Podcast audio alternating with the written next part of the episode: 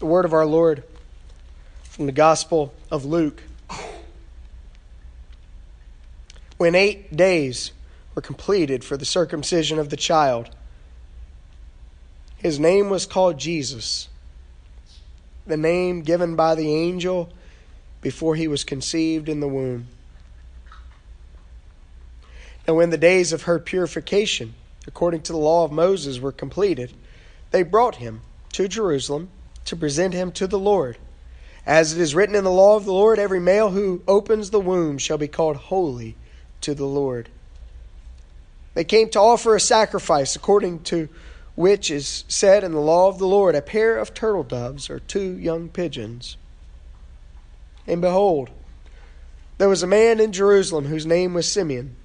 And this man was just and devout, waiting for the consolation of Israel.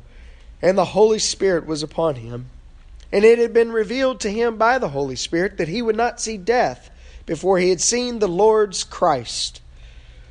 And so he came by the Spirit into the temple, and when the parents brought in the child Jesus to do for him according to the custom of the law, he took him up in his arms and blessed God, saying, Lord, now you are letting your servant depart in peace according to your word. For my eyes have seen your salvation, which you have prepared before the face of all peoples, a light to bring revelation to the Gentiles, the glory of your people, Israel. And Joseph and his mother marveled at those things which were spoken of him. Then Simeon blessed them and said to Mary his mother, Behold, this child is destined for the fall and rising of many in Israel, and for a sign which will be spoken against. Yes, a sword will pierce through your own soul also, that the thoughts of many hearts may be revealed. Now there was one, Anna, a prophetess, the daughter of Phanuel, of the tribe of Asher. She was of a great age and had lived with a husband seven years from her virginity. And this woman was a widow of about eighty-four years, who did not depart from the temple, but served God with fastings and prayers night and day. And coming in that instant, she gave thanks to the Lord and spoke of him to all those who looked for redemption in Jerusalem. And so when they had performed all things according to the law of the Lord, they returned to Galilee, to their own city, Nazareth. And the child grew and became strong in spirit, filled with wisdom, and the grace of God was upon him. His parents went to Jerusalem every year at the feast of the Passover. And when he was twelve years old, they went up to Jerusalem according to the custom of the feast. When they had finished the days, as they returned, the boy Jesus lingered behind in Jerusalem. And Joseph and his mother did not know it. But supposing him to have been in their company, they went a day's journey and sought him among their relatives and acquaintances. And so when they did not find him, they returned to Jerusalem seeking him. And now so it was that after three days they found him in the temple, sitting in the midst of the teachers, both listening to them and asking them questions. And all who heard him were astonished at his understanding and answers. So when they saw him, they were amazed, and his mother said to him, Son, why have you done this to us? Look, your father and I have sought you anxiously. And he said to them, Why did you seek me? Did you not know that I must be about my father's business? When they did not understand the statement which he had spoken to them, they went, then he went down with them and came to Nazareth and was subject to them. But his mother kept all these things in her heart. And Jesus increased in wisdom and stature and in favor with both God and men. Father, we pray that you would bless the reading of your holy word. Bless it to our hearts, bless it to our minds, and transform us by your Son Jesus, the living and eternal Word. In His name we pray. Amen. Today is on the liturgical calendar, the feast day of the Holy Family. You know, we aren't typically accustomed to thinking of Jesus as growing up in a family, but he did. He grew up in a family, complete with customs and traditions, a, a rhythm of life that was enjoyed by those in the family. We even read in the Gospels, particularly the Gospel of John, that Jesus went to Jerusalem to celebrate Hanukkah, the festival of lights, the festival of dedication. Jesus grew up in a family. His mother Mary and his earthly father Joseph. And in the context of that family, there was giving and sharing. Life was shared together. Life was given from one to the other. This isn't my Facebook wall, but I'm going to throw this up here like it's my Facebook wall and just wall and leave it there. It's kind of what some of us say on Facebook. I'm just going to throw that up there and leave it there. This is something I mentioned last week. If we miss him, we miss everything. And so let that thought captivate your mind for a moment as we step out of two thousand seventeen today and on into the new year of two thousand eighteen tomorrow. There was a moment, a three-day period, in fact, that his mother Mary and his earthly father Joseph missed Jesus. And for that moment, those three days, they had lost everything. They had missed everything. In fact, when they found him, their question was, "Why have you done this to us?" And he points out that they've missed it. "Why were you looking for me? I must have been about my father's business. Surely you must have known this." Growing up in this holy family,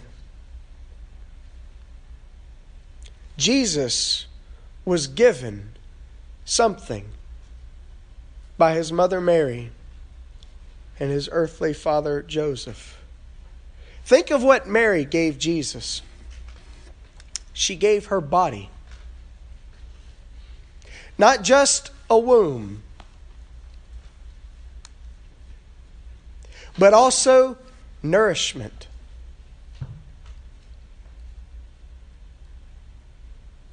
She fed him. He was dependent upon her.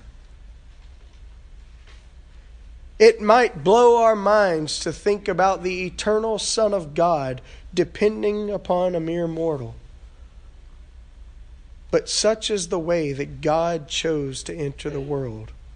You remember, all throughout Advent, we've been thinking about the fact that God did not send some great and powerful adult general. He sent a baby to redeem the world, to put all the world back together,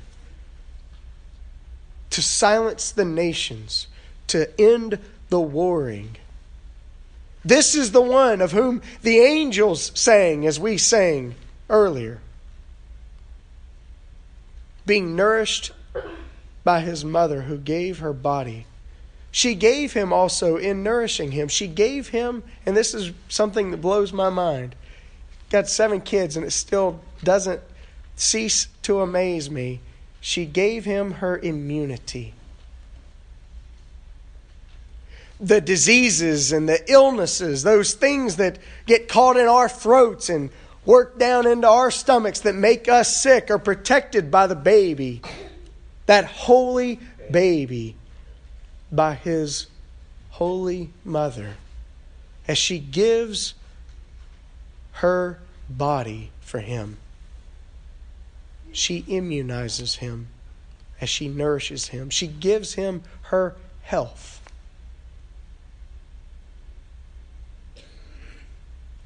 We think of Christmas, and we, we often don't think about the bi- the biology of what's going on and the craziness of what that implies about how God chose to redeem the world. but Mary gave her body.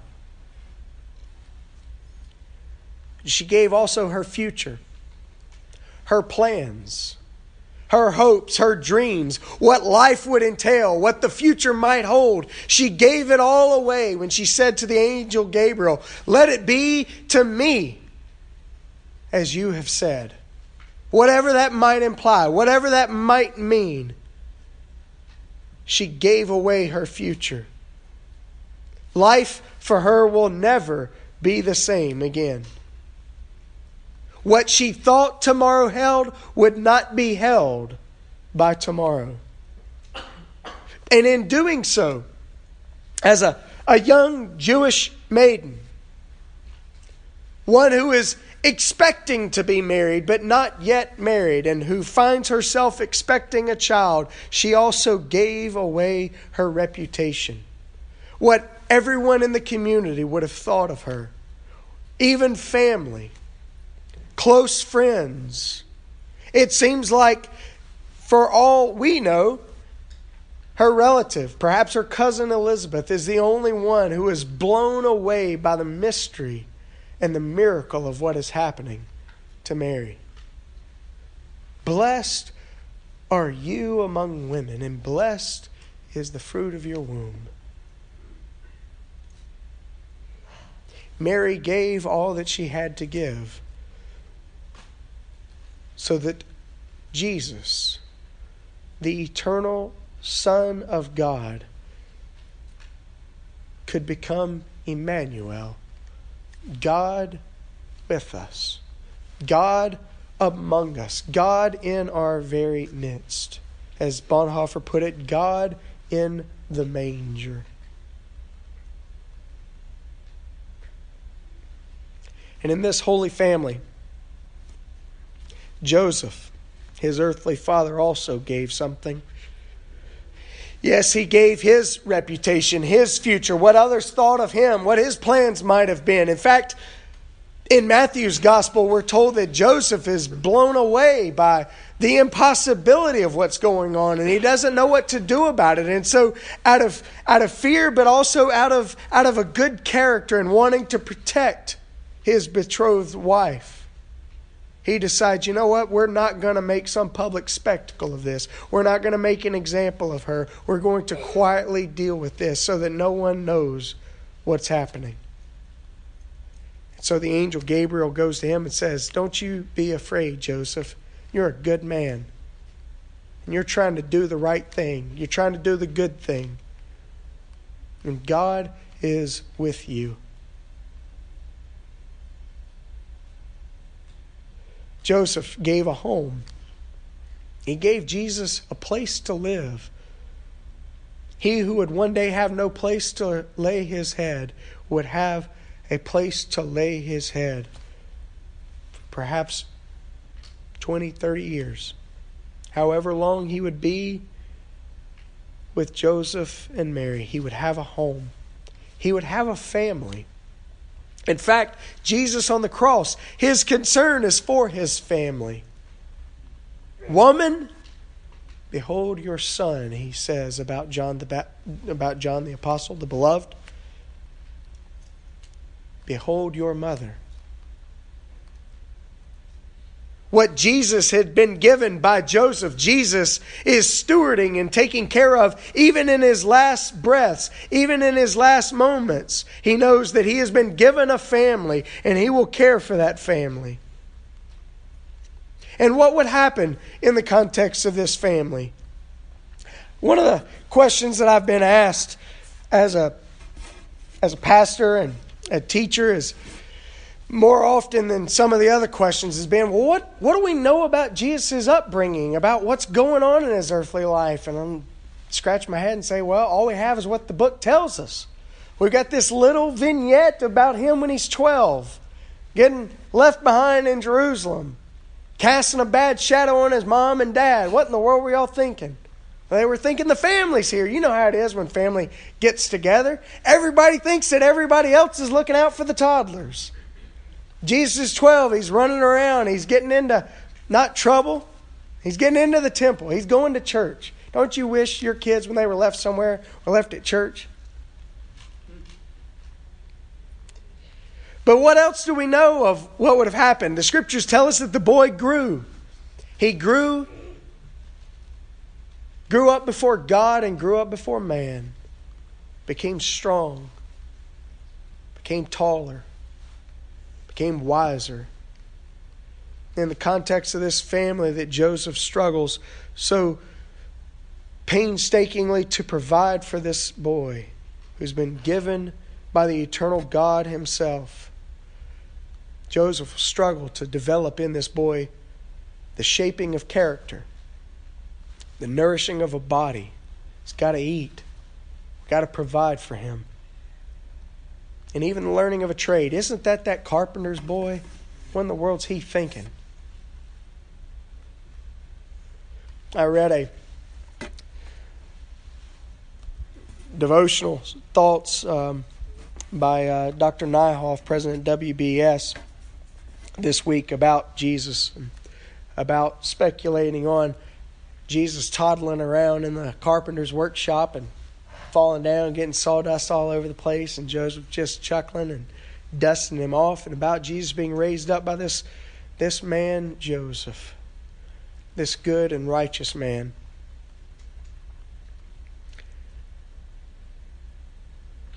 He grew up in a family, a family that gave what they had to give. Jesus also gave. He gave to his mom and dad, and he gave to the whole world what he had to give. Tomorrow, January first, is the feast day of the Holy Name. You'll remember that the angel Gabriel instructed Mary, "You shall call his name Jesus." Why would he be called Jesus? Well, the angel Gabriel also appeared to Joseph and gave a bit more explanation in that regard. "You shall call his name Jesus, for he will save his people from their sins." Jesus came to give salvation, to give his life, not only for us, which we look ahead to as the, the cross still stands in God's holy place. The shadow of the cross looms large over the holy manger. And he came not just to give his life for us, yes, that, but also to give his life to us. Emmanuel, God among us.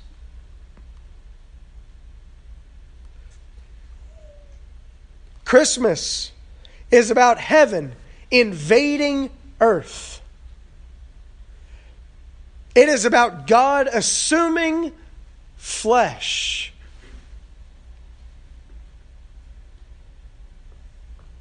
It is about eternity marrying temporality.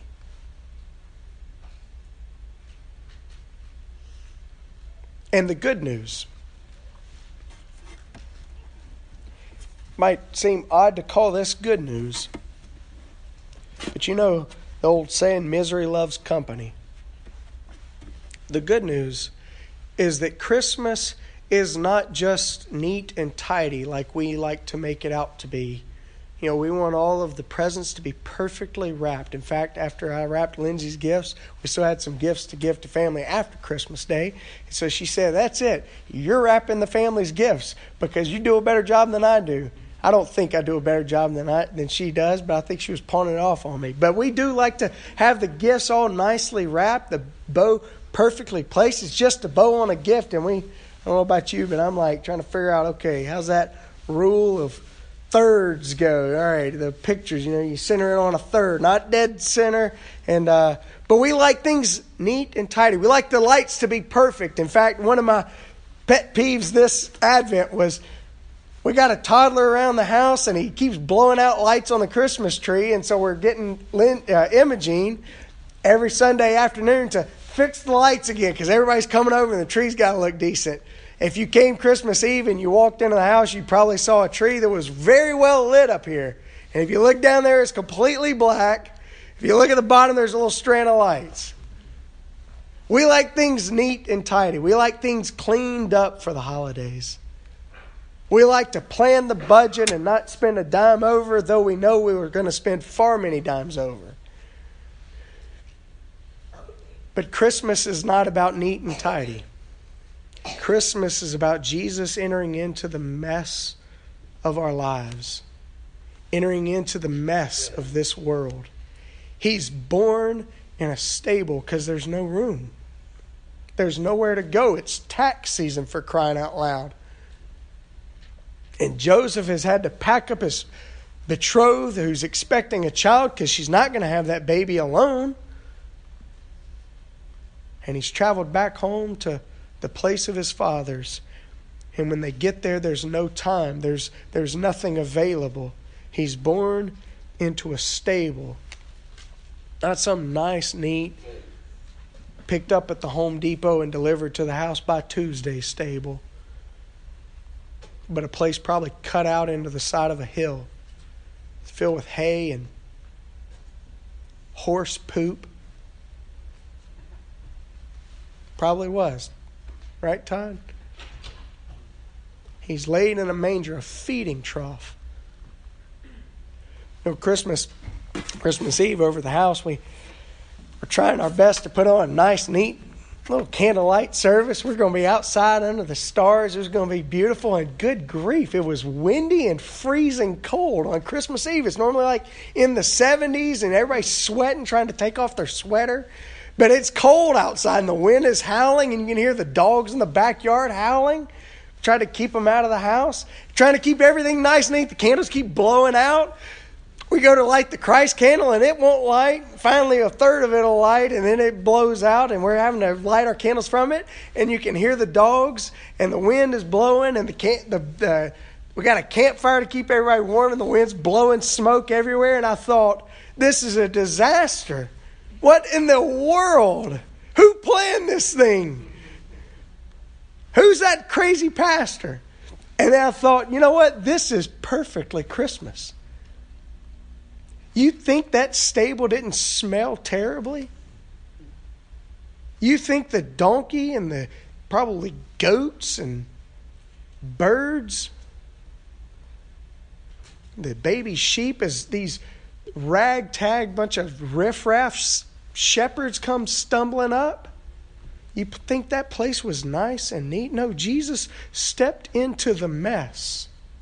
He got down into the junk and the muck and the mire of our lives because God desperately wanted to say, you will no longer be called forsaken or desolate or abandoned or cheated upon. I will be faithful to you, and I will make you to be my people, whatever it might cost. Not ni- nicely and neatly and cleanly, but through birth and for death. Birth and death. We like to clean them up, make them something pristine, make it something picturesque, something Facebookable. Get the family out. Get the family out. We got to clean the, the bed sheets and get the blood out of the floor and get everything all nice. But he came through birth, and he came for death because he was giving every bit of what he had to give. You know, as the world, and truly we ourselves, are getting ready to celebrate the end of a calendar year and the beginning of a new, we think back on what has transpired. We think ahead about what we hope to resolve that maybe we might get around to partly doing with our lives. We as the church are reminded that we've already begun the new year, the new year that defines us and that shapes our lives. We've begun Advent, the beginning of a new year in Jesus. Bill, you prayed last week you may not even remember, but you prayed last week. May we carry the truth and reality of Advent throughout the new year. At this year's end,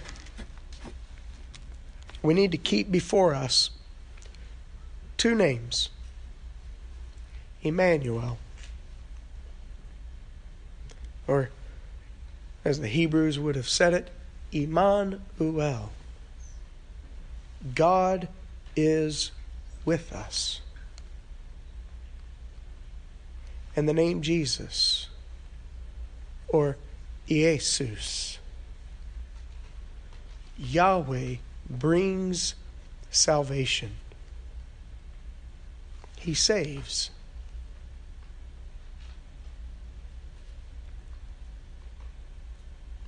May we keep these names before us, because Christmas is not the end. It is the very beginning. See, the world is busy building up and building up and getting everything ready and getting everything nice and neat and putting it all together so that Christmas Day is the big finale. And then everything comes down and everything's over and we get back to normal life. But God tells us that Christmas is just the beginning. Man, we're only seven days into the season. We still got five more. But this is how the year begins for us, not how it ends. This is not the, the finale. This is the beginning of the build-up. For Jesus means that Yahweh saves us. He is Emmanuel, God in our very midst. So if you want a challenge for the end of the year and the year to come, hear this: live in a different reality.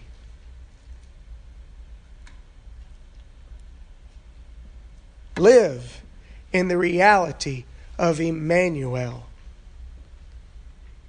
God right down in the mess of it. When life isn't going as you planned, when someone's sick on the holiday, when someone doesn't show up for the party,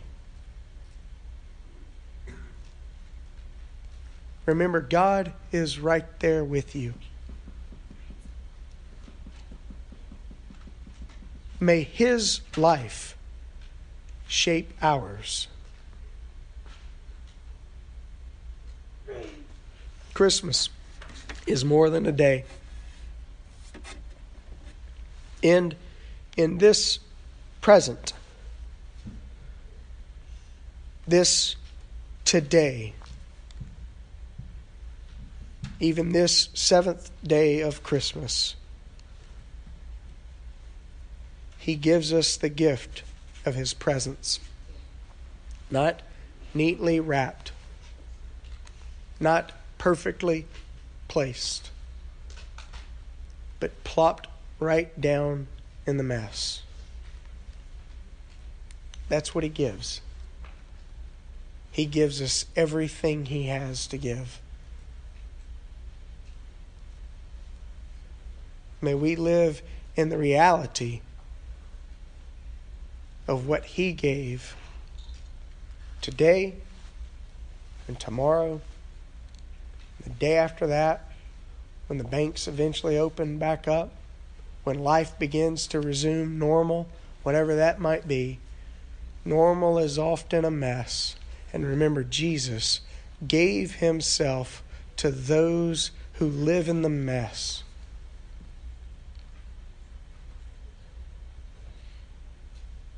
Let's pray.